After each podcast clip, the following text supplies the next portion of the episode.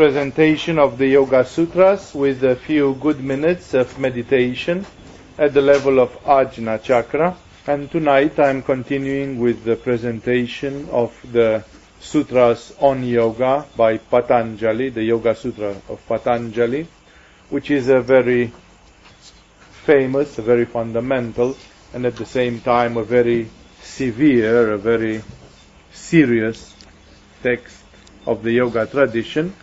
I'm trying to give also a tantric yoga interpretation, a presentation from the standpoint of the energies and chakras involved in the process. And in the first presentation that we did a few days ago, we had been stopping in the middle of the comments to the fourth of the sutras.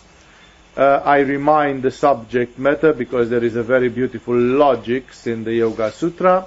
The first of the sutras told us that now it's going to make a presentation of yoga. The second of the sutras briefly defined yoga as the stopping of the vrittis, as the stopping of the whirls of the mind, of the movements of the mind. The third sutra said when such condition is attained, when the movements of the mind are arrested, then the soul, the spirit, the witness, the self is in its own nature. And the fourth of the sutras says, or else it identifies with the modifications of the mind. We said, like in that comparison, or where a crystal is borrowing the color of a rose or something which is besides it, and then you cannot see the self, the Atman, the Purusha, the seer, as it is called here. You can see only something which is superimposed on it.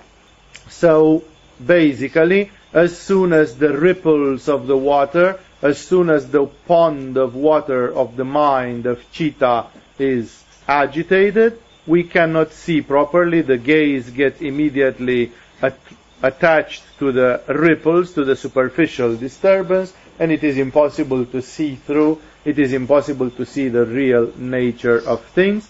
And then nature takes the appearance of the mind. We are identifying with the mind, which is the most visible shell of things. And then I have mentioned also here in the end of this, that this is the root case of attachment. Attachment means that we are not attached to the self, we are attached to these ripples on the water, which creates appearances, and funny enough, the mind gets attached to these appearances. In an extreme way, we can say that the phenomena of nature, or the input of the senses, a color, a sensation, or things like this, they are just ripples on the water, they are just appearances, exactly as suggested as in The Matrix, the movie, but at the same time, funny enough, we get attached to the objects, to the senses, and to those ripples on the water. So we end with an attachment. That's where the root cause of attachment is. It is basically a wrong identification. If allowed to stay quiet, the self identifies with the self, because Purusha is the self when nothing moves. As soon as something moves, the self is identifying with the mind, not with the self anymore, and then there results a wrong identification, and from wrong identification there results attachment and all that follows. However, this state, it is important to put it now in a tantric perspective, this does not show that when there is movement of the mind, the self is actually absent, because the bottom of the lake is not absent, it is just very difficult to perceive, and therefore it simply involves that the self-remembrance is not constant.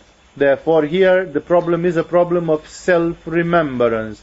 When we have self-remembrance in the meaning of Gurdjieff, that all the time I should remember the self, who am I, where am I, what is all this, this actualization of reality, then automatically I am fulfilling the condition of yoga, and as soon as the mind gets attracted to some of these ripples on the water, then automatically I'm losing the self-remembrance. So the whole thing is not that the self disappears, but that the self is simply not remembered.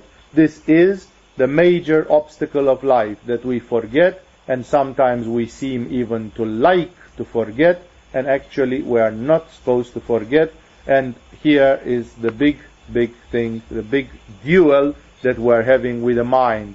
The mind is a monkey, conditioned by its own nature. The mind is trying to get things to digest, to process, and basically we want to tell it, stop. And the mind would do anything in its strength not to stop. Therefore, the mind is fighting against self-remembrance. Of course, there can be privileged conditions, such as when we are full of spiritual aspiration, when we actually make the mind fight against the mind. We actually have so much aspiration that we are asking to the mind to stop itself so that we can have self-remembrance, so that we can see the real self, the Purusha, the spiritual nature. In the opposite direction, because this sutra can be read in two ways, and this last interpretation is typically a tantric interpretation. On one hand, it said, when the self, when the Purusha is quiet, then it stays in its own nature, and if it is not quiet, it identifies with the modifications of the mind. That also means, and you have to think of this continuity, that this shows, this sutra shows, that the origin of everything which exists, or seems to exist if you prefer, is actually in the self. Because if the self is now calm, and it is itself, and now it becomes engaged into the mind, and it identifies with the ripples of the mind, with the patterns of the mind, it means basically that everything which exists is still coming from the self. It is all just a modification of consciousness. It's a modification of Purusha. And therefore, this is a very, very important conclusion, which is convergent with the conclusions of Kashmir Shaivism and generally the Tantric tradition, that everything emerges from the Shiva consciousness, and therefore everything is at a certain degree a form of the self. Even the ripples of the mind, because the consciousness identifies to them, and okay, Purusha believes I am this or I am that, which are just ripples on the surface of the mind. Nevertheless, it means that it is the self which is involved in any reality, in any creation, in everything that exists, and that is fundamental. Because actually, if you read it in this way, that automatically destroys the distinction between Purusha and Prakriti, in the meaning that it shows that reality is also related at a certain level to the self, which is the opposite of what they believe in Vedanta and in some primitive enunciations of Buddhism, which separates the nature from the spirit. Yoga Sutra actually presents the subject in such a way that both interpretations are possible. Now, the sutra number 5 finally starts an analysis which will go over 7 different sutras, from 5 to 11 all in all, which are actually defining the movements of the mind. Patanjali, being so systematic, has said, yoga means to arrest the movements of the mind. When that is happening, the self is in pure state. If the mind is moving, then the self is identifying with those movements of the mind. And now Patanjali simply defines the 5 types of movements of the mind. It simply says all those things which the mind does, and this is a very, very important thing, they actually would be qualified or categorized in 5 categories. There are, roughly speaking, 5 major activities of the mind. It is not a coincidence that there are 5, and you are going to see that that is relevant later, also from the standpoint of the chakras and others. So Patanjali now changes subject, goes one step lower, and he simply defines those activities. What does the mind do? This mind which colors the crystal of Purusha, this mind which hijacks the spirit and makes it identify to it, what does it roughly do? And he says the modifications, the sutra itself reads, the modifications of the mind are 5-fold, they are painful or not painful, which means basically you can find five, and at the same time those five can be subdivided into, as he calls them, painful or and non-painful. Not painful, that has a very particular understanding. I'm going to read a few ideas and then give further comments on this introductory presentation. This means that the modifications of the mind are 10 in all. Actually, 5 of them are painful and 5 not painful. This needs an illustration. The mind sees a flower. With the help of the eyes, it assumes the shape of the flower and it likes the flower. This is called then a pleasant perception. Then your mind sees a crushed, decomposed body of a dog over which the wheels of a vehicle have passed. Your mind looks through the eyes and assimilates the perception, but it does not like it. That is called klishta or painful. This is a simplistic interpretation, but I started with it simple. The modification is the same. The perception is through the eyes, but the vision is twofold, pleasant or unpleasant, painful or not painful. You are doing it through the eyes, but it is one of the manifestations of your mind.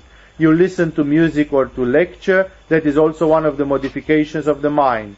Then you close your eyes and think of the past, present and future, about your relations, friends or enemies. That is one of the modifications of the mind, one of the formations of the mind, one of the patterns of the mind. When you are worried, anxious or full of anger or passion, or full of grief, jealousy, compassion, love for man, love for God, that is also one of the patterns of your mind, and this particular modification is called a vritti. We already spoke largely about why they are called vrittis, whirls. In a play, the same man may come on the stage as a beggar, a king, a robber, a sannyasi, a man or a woman, and so on.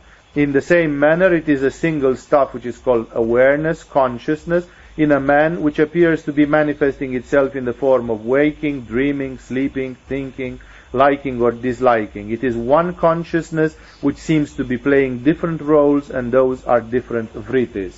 So, in the beginning, it's quite clear that the mind manifests in 5 different actions that we are going to analyze one by one, and these can be, as Patanjali puts it, painful or not painful.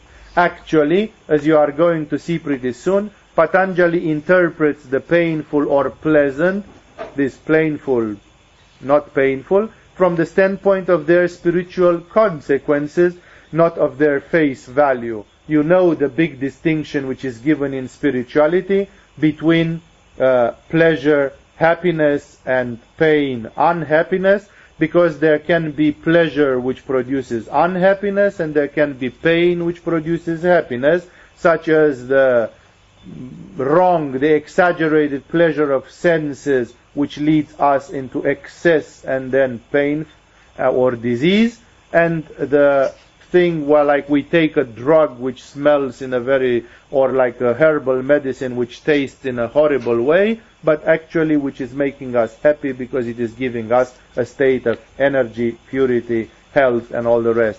That is why when Patanjali says that the modifications of the mind are 5-fold, and we come to those 5, and those modifications of the mind are painful or not painful, he simply says these actions of the mind, they generate good karma or bad karma. They are the ones which produce positive effects in your evolution or negative effects in your evolution. Therefore, each of the 5 modifications can be painful or non-painful, or pleasant if you prefer. The painful alternative always is the one which involves ego, like when you have those activities of the mind plus ego, false identification, contraction of awareness, like smaller awareness, and the positive alternative always involves attitudes of the mind which involve selflessness, pure love, expanded awareness, and so on. This is therefore the key, like the ones which contribute to the evolution and the ones which prevent evolution. Whenever there is more contraction, ego, false identification, then we are dealing with a negative effect. We can therefore say very clearly, to make it clear, that the painful alternative modifications create karma, generally, while the positive ones help one free oneself from the domain of karma. This is a larger, a bigger view of things. It's not that the positive ones create positive karma and the negative ones create negative karma. The negative ones create karma of whichever kind, and the positive ones, they destroy karma. They are the ones that annihilate karma altogether. So this is the meaning here. Of course, this takes us, if you are trying to make connections, you can make a lot of connections, because we are having 5 modifications, and you are going to see that it is not a coincidence. When you are going back in the sutras, you may remember that the state of mind was defined as there are 5 states of mind, and this is something which is quoted in your regular yoga courses as well, that the state of mind can be that of stupor, can be that of complete confusion, can be that of agitation, can be that of dispersion, dispersed attention, can be that of focused attention, and finally can be that of arresting the movement of the mind, the famous 5 states of mind. There are 5 states of mind. Corresponding to them, there are also 5 activities of mind, modifications of the mind. And in the yoga tradition, those of you who are a bit more knowledgeable in the tantric ways, they know that 5 is not a coincidental number. It's like the fingers of the hand, and therefore there are 5 because there are 5 elements, there are 5 tattvas, the 5 first chakras constitute the 5 elements, the 5 senses. So actually, you are going to see there is a beautiful connection between these states of mind and the activity of the chakras and everything else. Moreover, if you double up these 5, you have 2 hands with 5 fingers, all in all 10, which is our numeration system that we number in base 10 numbers, not to mention 5 times 2 making 10, that is equivalent with the 10 cosmic powers, and a lot of things which are there. Therefore, there is a profound implication in the fact that Patanjali finds out the modifications of the mind also in number of 5, and then he doubles them up in terms of going down or going up in terms of evolution. Now, he simply, in the next sutra, has to mention, he says there are 5 modifications which are of a double nature, and the sutra number 6 is very brief, because it simply tells us which are those 5. And simply, their 5 names are used in Sanskrit. This sutra is made of 5 words, which are the names. Of course, when we translate in Western words, we don't just say the names of it, we just use some connection words, so the sentence becomes longer. The 5-fold modifications of the mind, that is not mentioned in the sutra, actually are right knowledge, wrong knowledge, fancy or imagination, sleep and memory. Each one of them is going to be explained. So we are having the right knowledge, the false knowledge, the fancy or imagination, the sleep, whatever that means. Here the word nidra is used in Sanskrit, like in yoga nidra, and finally memory.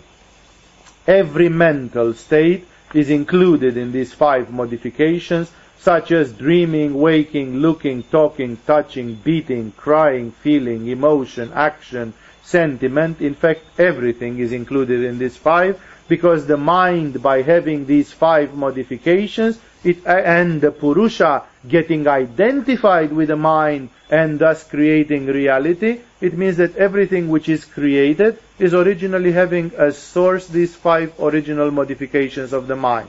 So here we are having the very levels of manifestation as described in the chakras. On the highest level, Sahasrara, you have the consciousness. On the 6th level, you have the mind. And then on the next 5 levels, you have the 5 modifications, the 5 elements, the 5 tattvas, with which the mind, assuming the form of it, describes the universe. This universe is described as being nothing else but a conglomerate of the 5 elements, as being made of the 5 elements. And therefore, everything which exists, not only states of mind and emotions, but everything which exists as reality, is nothing else but a derivative from these 5 modifications of the mind, and if you prefer, from the 5 chakras, from the 5 elements, from the 5 basic elements. And therefore, it means that the 5 modifications of the mind, which are again right knowledge, wrong knowledge, imagination, sleep, and memory are related to the five elements in a manner which is cryptical and in which we are going to try to look. Now, the first of them is starting with the Sutra number 7 in 7, 8, 9, 10 and 11. The next five, Patanjali therefore has to explain each of these modifications of the mind.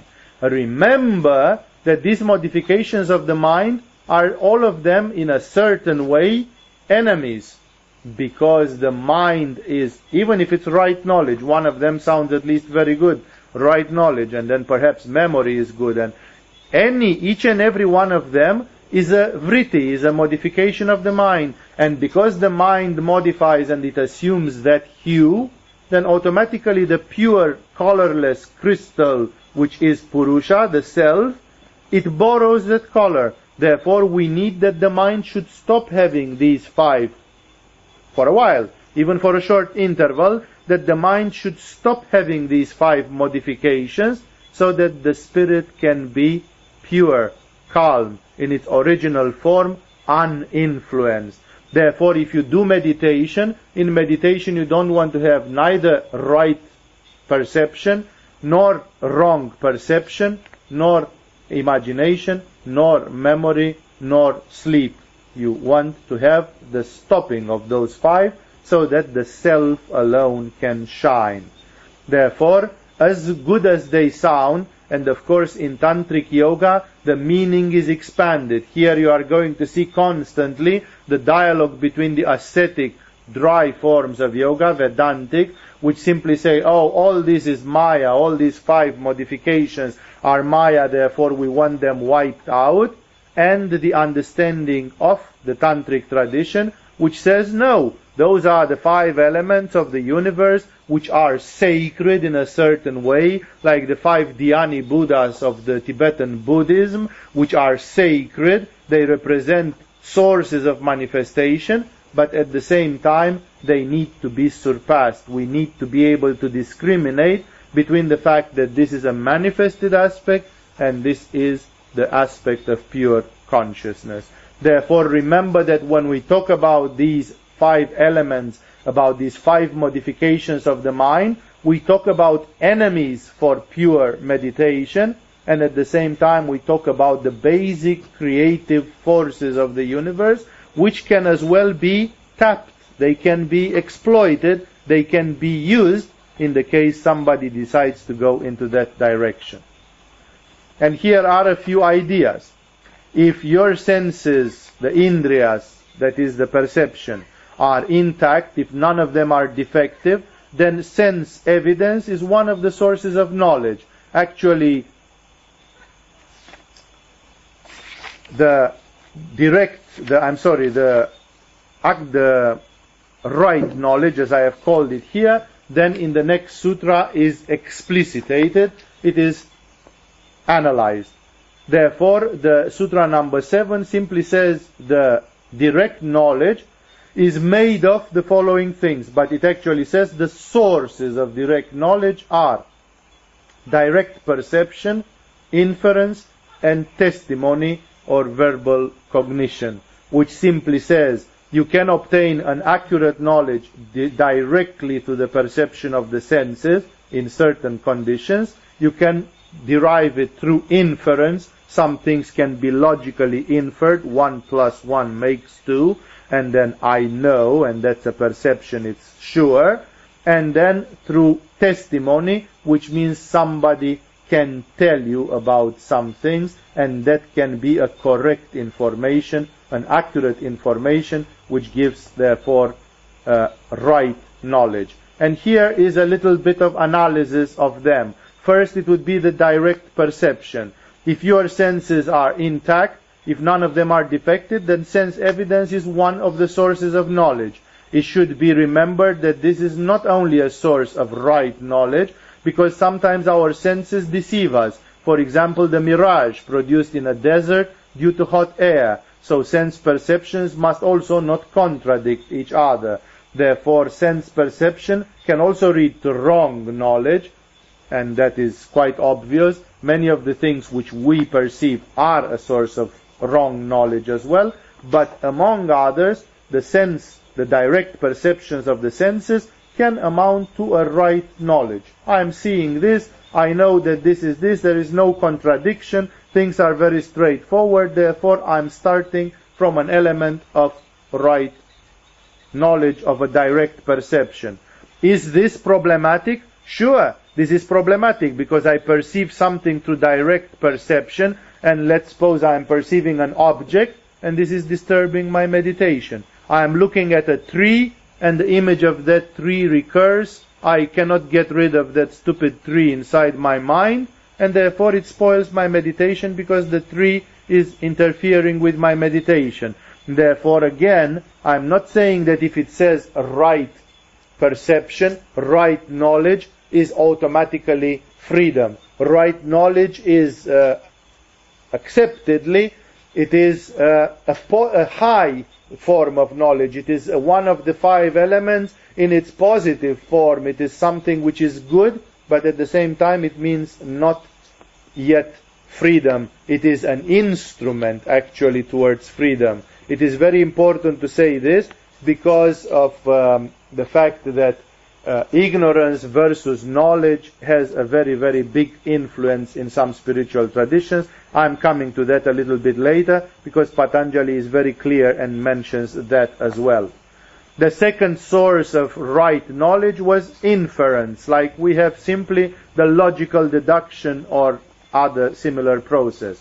It becomes a source of right knowledge only when it is based on sound reasoning. We see smoke on a distant mountain and immediately infer that there must be a fire on the mountain. So there must be, first of all, some sound reasoning, and we need to have some solid data to start from. The third category of information which can give us right knowledge is testimony. Actually, the name which Patanjali uses for testimony, for this testimony which comes from the past, is actually Agama. Agama, because Agama in the time of Patanjali also meant the traditional texts. It is today used mostly for the traditional tantric texts, but generally Patanjali calls Agama the tradition. All the traditional information which came until then is for him Agama.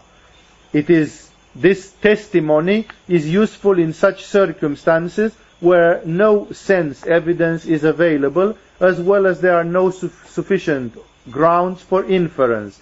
Here we have to depend simply on what others say, but there is one important condition.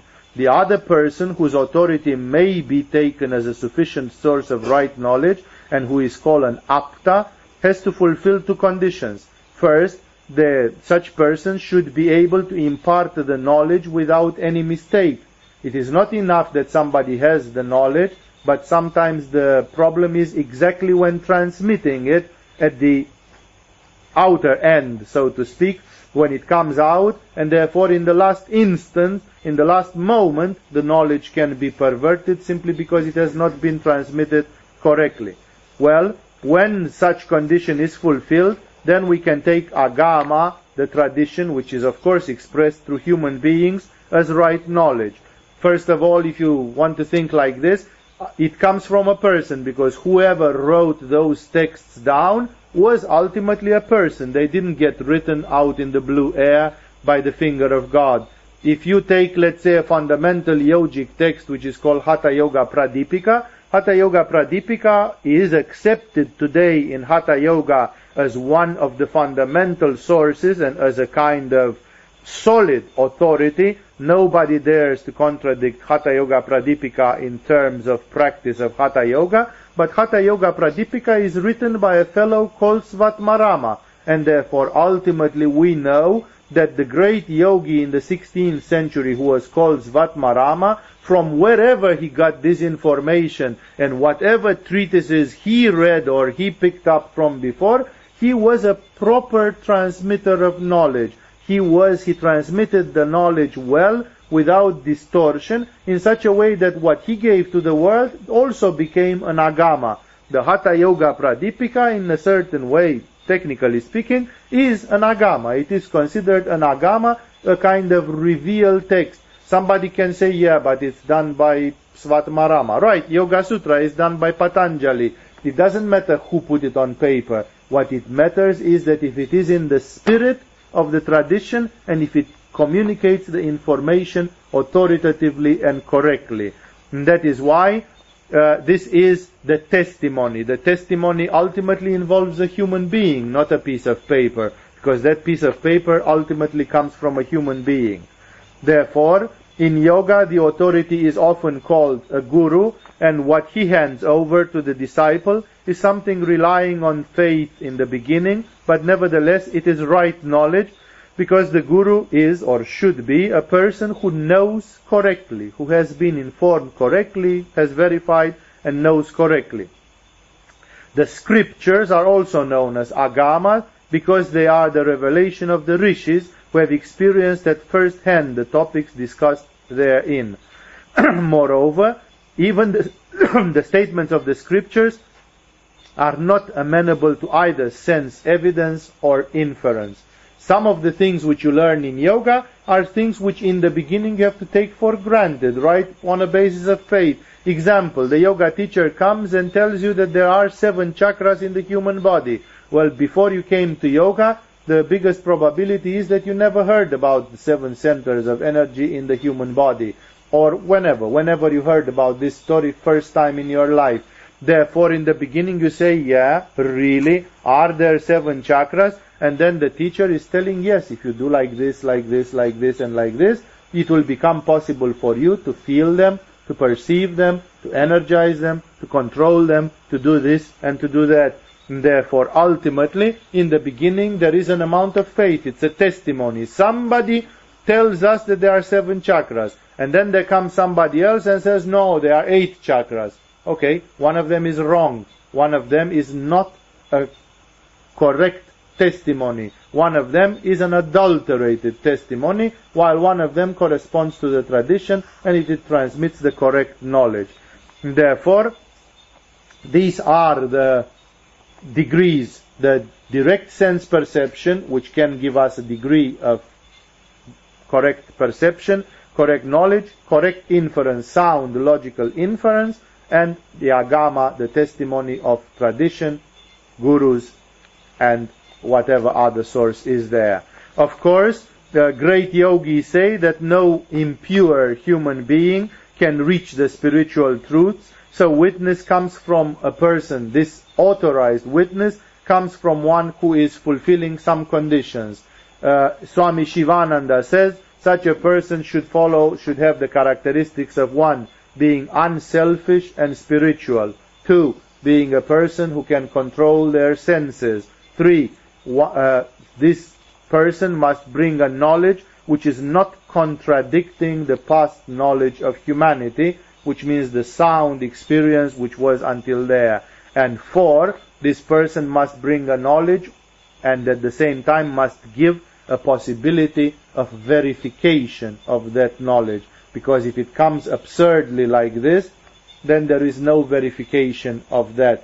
With the chakras, when you are told that there are 7 chakras, anybody who insists in participating into a yoga course is given also the exercises and the modalities for becoming able to feel those 7 chakras and start working with them. And therefore, it's verifiable. But if somebody is coming and saying, this is something which was given by some aliens from the Pleiades, then what's the possibility for you to verify that this thing is an energy which was sent by some alien civilization from the Pleiades?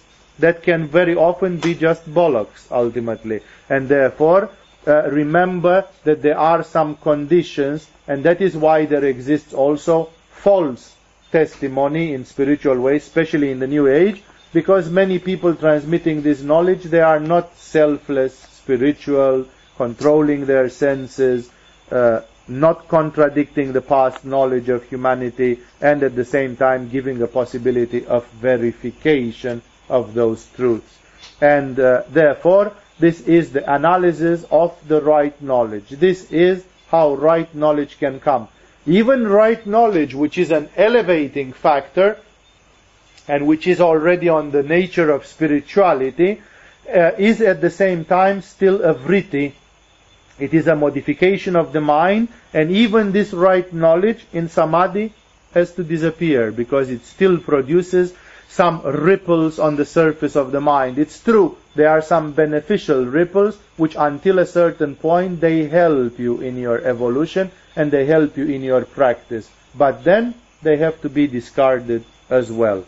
Other schools of thought accept a few other sources of right knowledge, such as comparison, presumption, and non-existence, things which simply cannot be, and therefore you know that it has to be the other way. These are already splitting the hair. Originally Patanjali mentions these three as sufficient, and actually he doesn't go further in the analysis of these. It is not the purpose of Patanjali to study some sort of basic psychology, how knowledge comes in. You will see, he stops here. He says there are five modifications of the mind. The first of them is the right knowledge. This right knowledge comes from direct perception, solid inference, and the testimony of the authorized ones. And here the subject is ended. Patanjali does not want to go deeper into the analysis of this, because Yoga Sutra is about something else.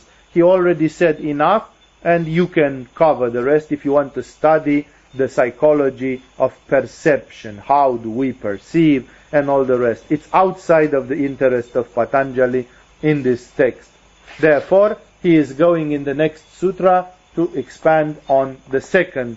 The second is the wrong knowledge, and the wrong knowledge obviously appears as being a negative factor. At the same time, never forget what was said, three sutras, they are not shlokas, they are sutras, three sutras ago, Patanjali said that each one of these is pleasant or unpainful or not painful, which means there is right knowledge which can be painful and right knowledge which can be not painful. There is wrong knowledge which can be painful and wrong knowledge which can be not painful. And this is very interesting. Try to think about the fact that there are people, let's take right perception. There are people who call themselves scientists. Unfortunately, they have not yet reached to the level of the mind of an Albert Einstein or Werner Heisenberg or Erwin Schrödinger or Niels Bohr or such giants. And because of this, they practice a wiseacre science. They practice a half science. Such people take a microscope and look at your DNA.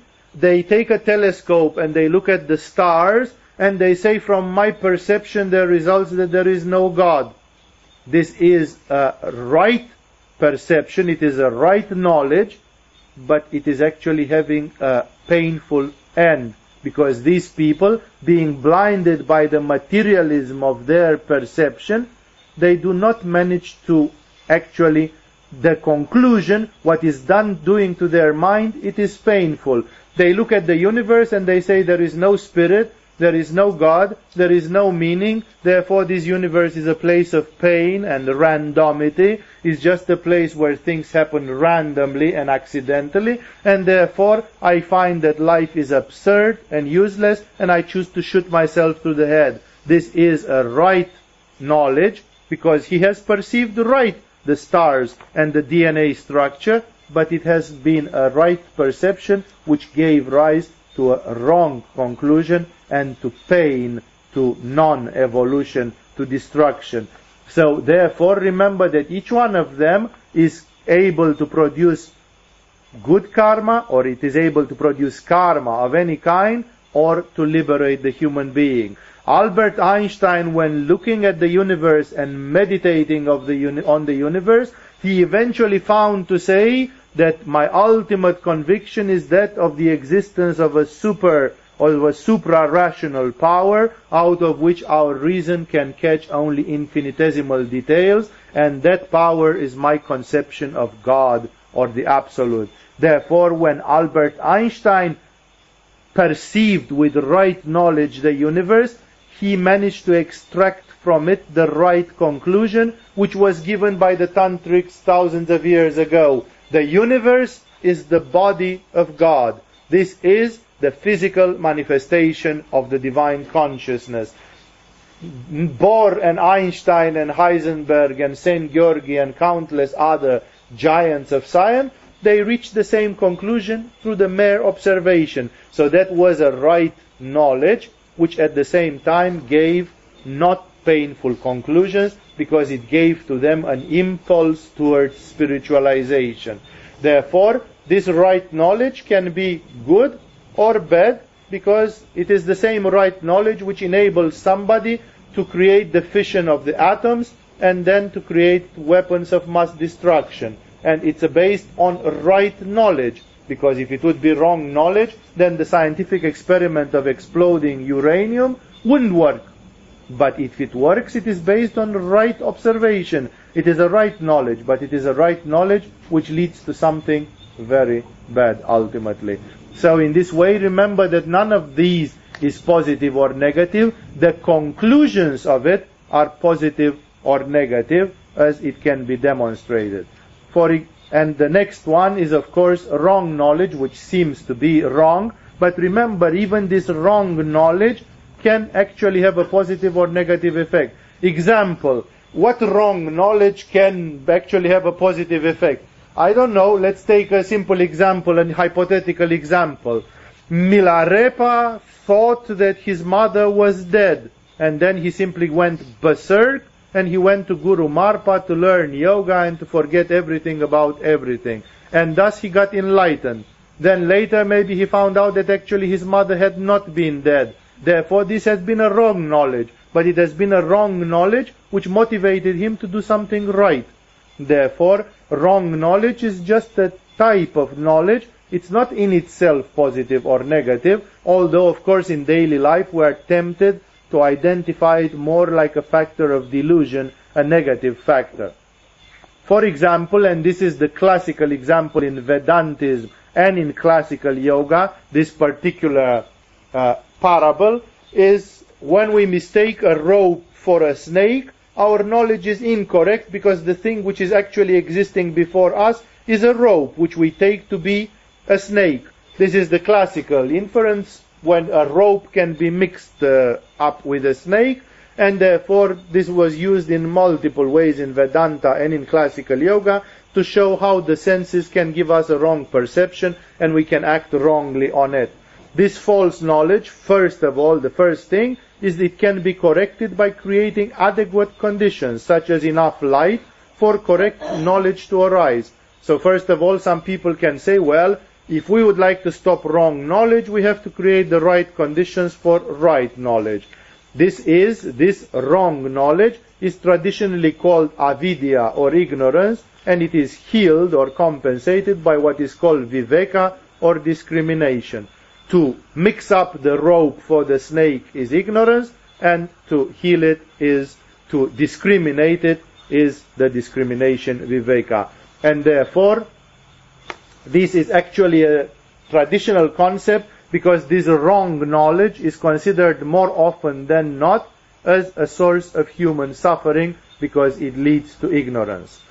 Also, it is important to remember that this wrong knowledge, yes, including this, that we look at a rope and we see a snake.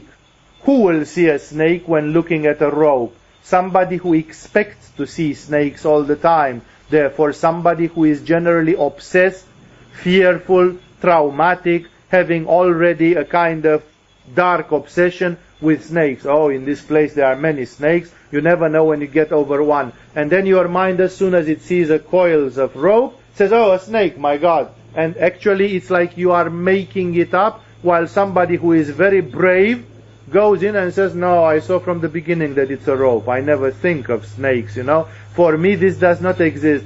Therefore, the wrong perception, this wrong knowledge, is created very much by our desires and fears, because the subconscious interferes, and we form conclusions which are illusory. We see what we want to see. This is truly what illusion is. And if you remember, Jesus tells exactly the same. He says, I am speaking to you, but not everything which I am speaking to you stays inside you. It's the same like the proverb which says the information enters through one ear and comes out through the other. Like your head is empty inside and you are not retaining anything. You are not paying attention.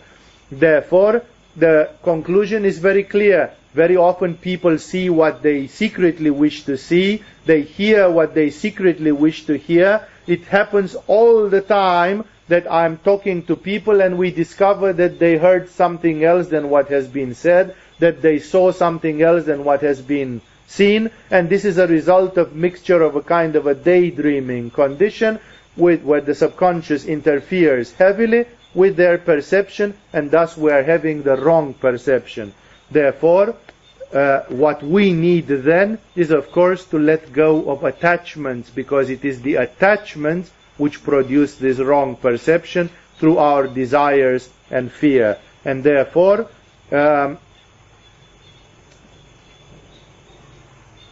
here the things are very, very important, because here in the commentary, it's not Patanjali himself, but the commentator Vyasa, first of all, they describe the way this false perception appears. How is it possible? It's just enough that some acuity should be diminished, like the light goes a little bit low or something, and then suddenly you start improvising, you start fancying. It's a mixture of already of some imagination, wishful thinking, samskaras, subconscious mind, tendencies, desires and fears, which appears there.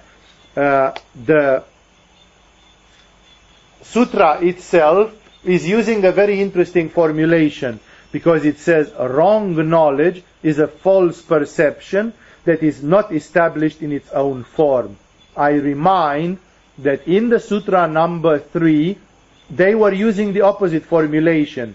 In the Sutra number 2, Patanjali said, yoga is the stopping of the movements of the mind. And in the Sutra number 3 said, then the self is established in its own nature. The seer, which means Purusha, is in pure state, and Purusha is in its original form. And here it uses the same word, which is the word Tadarupa, that form, the original form with A Tadarupa, by saying wrong knowledge is a false perception that is not established in its own form. The self is established in its own form, but in the case of wrong knowledge, this is not established in its own form, which means in the Sutra number 3, the fact that the self, the seer, Purusha, is established in its own form, it means the self, the Supreme Self, is abiding in its own form, which is the reality, living in the real, being the reality. Tattvamasi, you are that, the reality. Therefore, this is actually a non-concordance with the reality, because the perception of a reality is a step forward.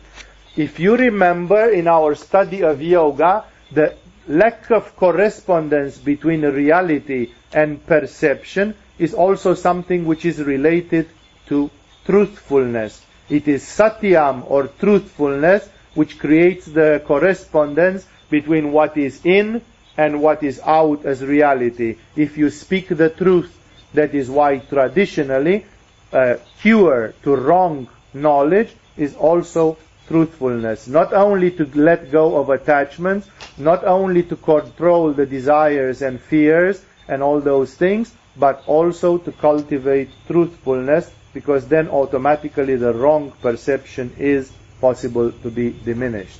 These are all practical instruments for dealing with this second modification of the mind. The third modification of the mind out of the 5 is, of course, the fancy or imagination, which is so common at various stages of our daily life. The sutra which describes it says, following from knowledge through words, that means things which are conceptual, but empty of a perceivable object, which means with no physical correspondent actually, is fancy or imagination, if you prefer. Therefore, this is conceptually described, like you read about something in a book or somebody told you or something. There is no object for it, and therefore all we can do is imagine it. This has so many shades, and it's actually a very, very rich part of our mental activity. It actually does not mean that there is no object, because we can imagine something which exists, but that the object mentioned in the statement is relatively non-existent, like it is not momentary in front of me, and then I am closing my eyes, or not, even with the eyes open I can do it, and I imagine it.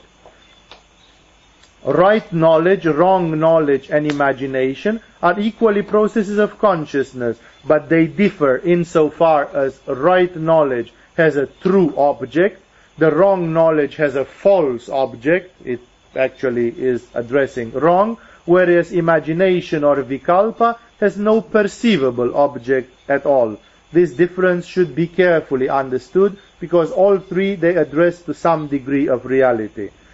Here, the yogic commentators involve, for example, as effect of imagination, not only imagining words, but, for example, words without object, which also refers to demagogical expressions, like used in politics, in New Age books and materials, or sometimes used in philosophical argumentation. Like, for example, you speak some big words. This actually means opening to receive and to give. And then after they finish speaking, there is nothing left in you. It's just some big words. There are whole books today written out of big words. Those big words sound excellent, but in practice nothing is happening. And therefore, those are based on a sort of demagogy, on a sort of hysteria, because they use some large words, but without correspondence, exactly like the political demagogy, where somebody is praising, I don't know, the dream of democracy or whatever, and in fact nothing is happening, the things are just going the way they have always been going. If you want, it is the philosophical argumentation. Somebody can say, and let's take it in an Indian concept, somebody can say, consciousness is the manifestation of Purusha. This is exactly like big words. What does it mean that consciousness is the manifestation of Purusha? These, all of them are words which lead to an imaginary conclusion, because Purusha is something indescribable. Consciousness is a concept which is entirely vague, because it is subjective and it cannot be described by any objective word. And to say that consciousness is a manifestation of Purusha is just a big word. It's just a very resounding word and sentence, but which is actually for the yogis psychologically located at the level of the imagination, which simply says, wait a second, but this is a sentence which is inspiring me a lot. Right, which simply means the imagination can also be painful or not painful. Some of this imagination is pure illusion, and some of this imagination is a constructive imagination, which can be used as steps in our development. That's why I wrote here as the idea that this fancy or imagination as described by Patanjali is also 50-50. Sometimes it is a great problem for spiritual practitioners, because people imagine, you hear something and you immediately jump to a conclusion, and it's all in your imagination. This means that this and that, and then it's exactly like a monster in your mind. You imagine something, and it's like something which disturbs your peace, gives you all kind of disturbing emotions. One is actually unable to experience what is happening. How often haven't you seen people who heard something halfway, then they build up the other half through their own imagination? It was false. This false image was like a dragon torturing them in the mind, and they kept on torturing themselves with it. And because of this, they are even unable to seek more and to find out what the real truth is. Therefore, they remained at this level.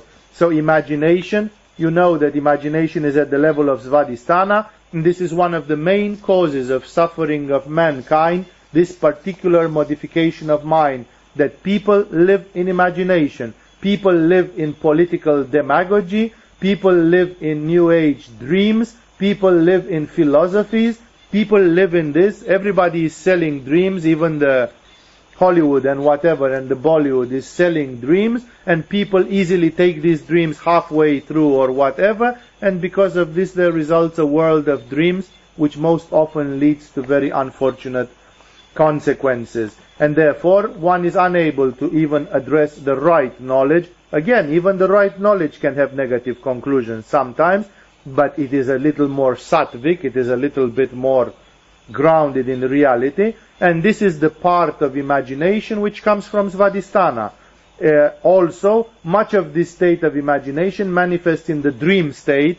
For the yogis, the dream state when you dream is like the daydream when you imagine. Daydreaming or fancying and dreaming in your sleep have more or less the same quality.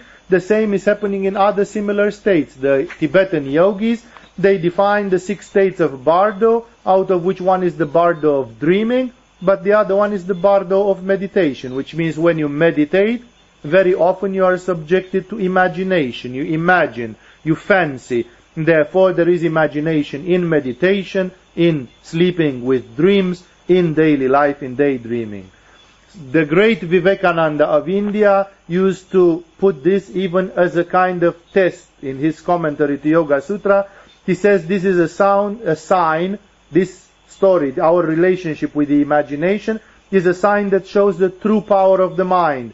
If some news that come to you can throw your mind into vrittis, like somebody tells you, Walter has said that you are idiot, and then all day long you just think about what John told you that Walter said about you, and you are thrown into vrittis because of this, then, and you have no restraint, that you cannot stop that or control it, then Vivekananda says your mind is weak. That is a sign of a weak mind. A strong mind has restraint. Somebody tells you something and you don't move at all. It's like somebody talked to a rock. There is so simply no reaction. Vivekananda says that is a strong mind. The other one is a weak mind. Of course, to analyze the positive part of it, sometimes this imagination is a powerful instrument, like in visualization, self-suggestion, and the others. This is the Ajna Chakra part of the fancy. The Ajna Chakra part, which is indeed the one coming from a powerful mind, where there is restraint. I don't think what my mind, what my vrittis throw me to think. I think what I want. I want to see myself healthy. I want to see myself powerful. I want to see myself happy. I want to see myself spiritually realized. I want to see myself like this and like that. Then my mind has restrained. Because my mind always goes into the soap opera and says, yes, but Walter said you are stupid. Shut up. I am healthy. I am enlightened. I am this. I have restraint. A powerful mind moves to Ajna from Svadhisthana, and it basically creates a positive imagination. This positive imagination is a great power. This is more the tantric part of it. In Yoga Sutra even, it is not mentioned so much. The commentators don't mention this part so much. And this is because the tendency is generally Vedantic. And the Vedantic tendency, as well as some typical or old-fashioned Buddhist tendencies, are to eliminate everything. Why should you care about some thought in the mind? It's a vritti, it's a modification of the mind, it disturbs the peace of your pure crystal, which is Purusha, the spirit, and therefore you shouldn't have any of those. But the Tantric tradition believes in the fact that Prakriti is part of the game, and therefore that you wish to modify this Prakriti all the time. And therefore, how do you modify this Prakriti? By simply putting the mind to work. You are not just cancelling the mind, but you are choosing the good part of it, and you are saying, hey, the mind is not so bad after all. Sometimes it can actually be used for amazing things. With your mind you can walk on fire. With your mind you can heal yourself. With your mind you can do this. Then why shouldn't you take the beautiful part of it and put it to some use? And here is, of course, the eternal dialogue between the Vedantin culture, which rejects manifestation, and the Tantric understanding, which embraces manifestation and wants to do something about it. And therefore, yes, the fancy, the imagination can be very useful, as in all those processes which I said and so many others, Therefore, we can say that imagining certain objects or certain qualities can be very helpful as steps in development, although they have to be discarded ultimately. You can imagine I am very powerful, and you can actually build a very powerful nature. But when you reach the self is neither powerful nor weak. The ultimate nature is not having the attribute of powerful or weak. Therefore, you have to give up this illusion that I am powerful. Even being powerful is an illusion, which until you reach there, it served you. And then when you have to make the last step, is of no relevance anymore, and then you can throw it. But it's exactly like a boat. Why should you cross the ocean with a bad boat when you can cross the ocean in a good boat, and which is not torturing you? You are having a bad boat, you always have to take buckets of water out of it because your boat is just leaking with water. Or you can have a wonderful boat with an engine which crosses by itself, and you are just whistling and admiring the landscape. There are two different ways of crossing the ocean of life, and Tantra takes account of this and says it's not indifferent. It actually matters, and that is why, yes, even the imagination is sometimes leading to illusion, delusion, pain, because it is the way I have described. It's like a monster that eats our peace of mind. And sometimes, if I can control it, then my imagination becomes a powerful ally, because I imagine what I want to imagine, and that's the end of it. The fourth modification of the mind analyzed by Patanjali is what was being called here the sleep. The Sanskrit word used for it is nidra. And if you remember, nidra is a kind of unusual way for sleep, because it is referring mostly to the yogic sleep. It's yoga nidra, nidra yoga. Normally sleep is used by the words svapna, sushupti, and other few words which are used in Sanskrit. Nidra is a bit of a peculiar word, which shows us clearly that we are looking here at it from the standpoint of yoga. The sutra itself says, sleep is that vritti, is the vritti, which has as support the cognition of the absence.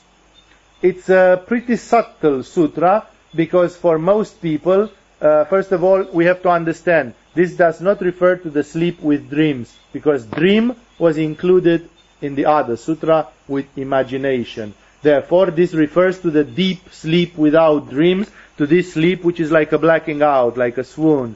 Therefore, this sleep can be and has been considered by somebody as a non-state. Some people say, wait a second, is sleep a state of mind? Sleep is rather like a not a state of mind, is a non-state. However, Patanjali and others, the commentators, they say that since you can remember sleep and since you can think of sleep, like you can say, wow, I had such a deep sleep with no dreams, therefore actually it is a state of mind, but it is a state of mind which refers to a no content. It's a state of mind which reflects the void, which reflects the zero. That is also a peculiar state then.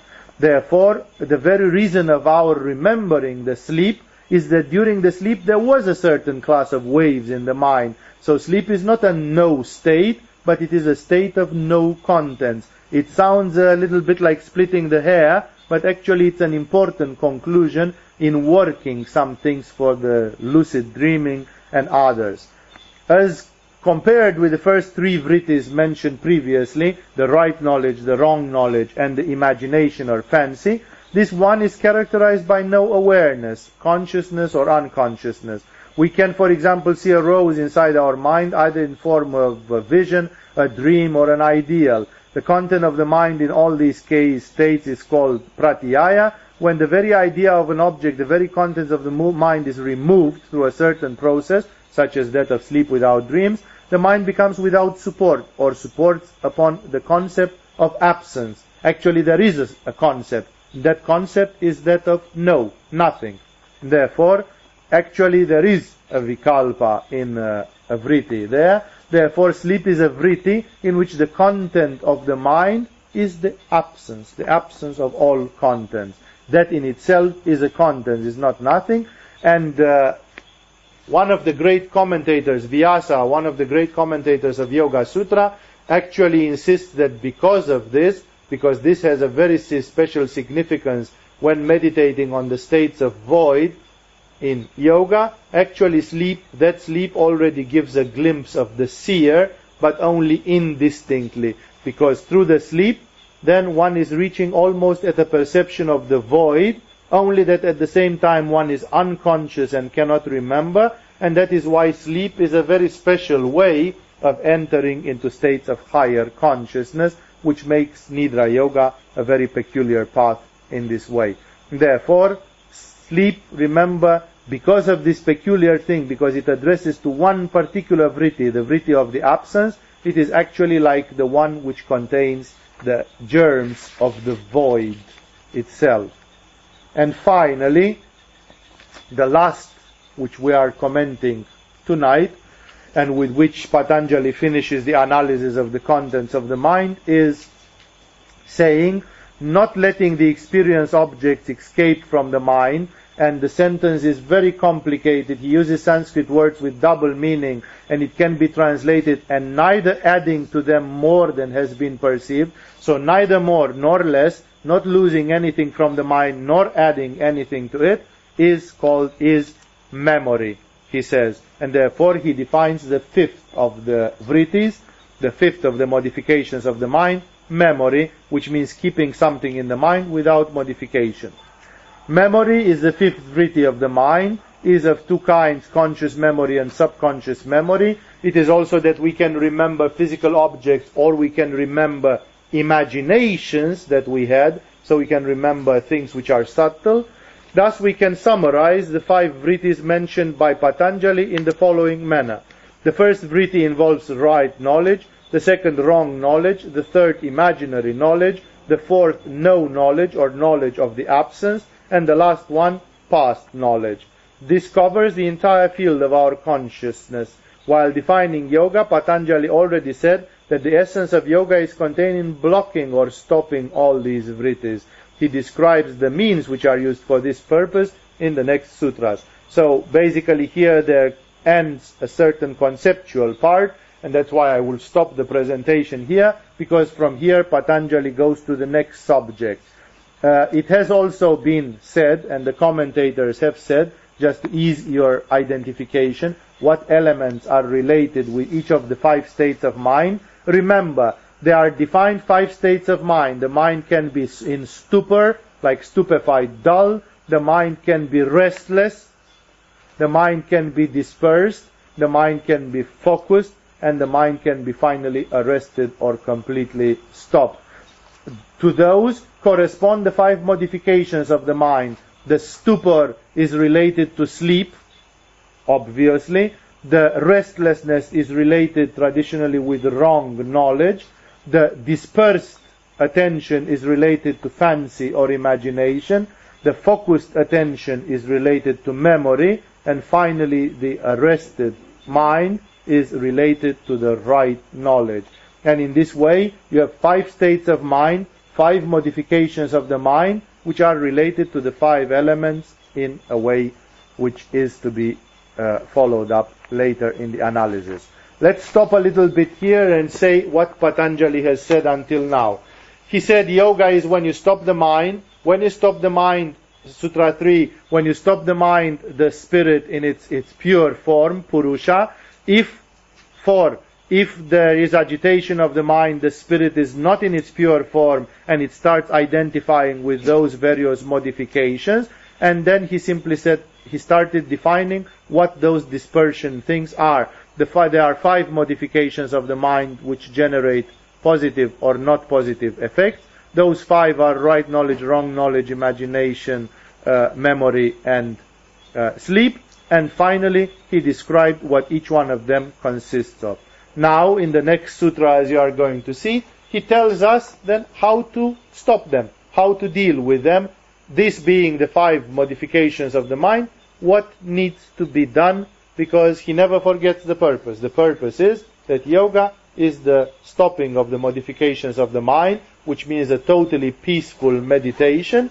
And when this is fulfilled, then automatically the spirit abides in its pure form. As you are going to see, Patanjali generally follows a very logical order. That's one thing which defines him.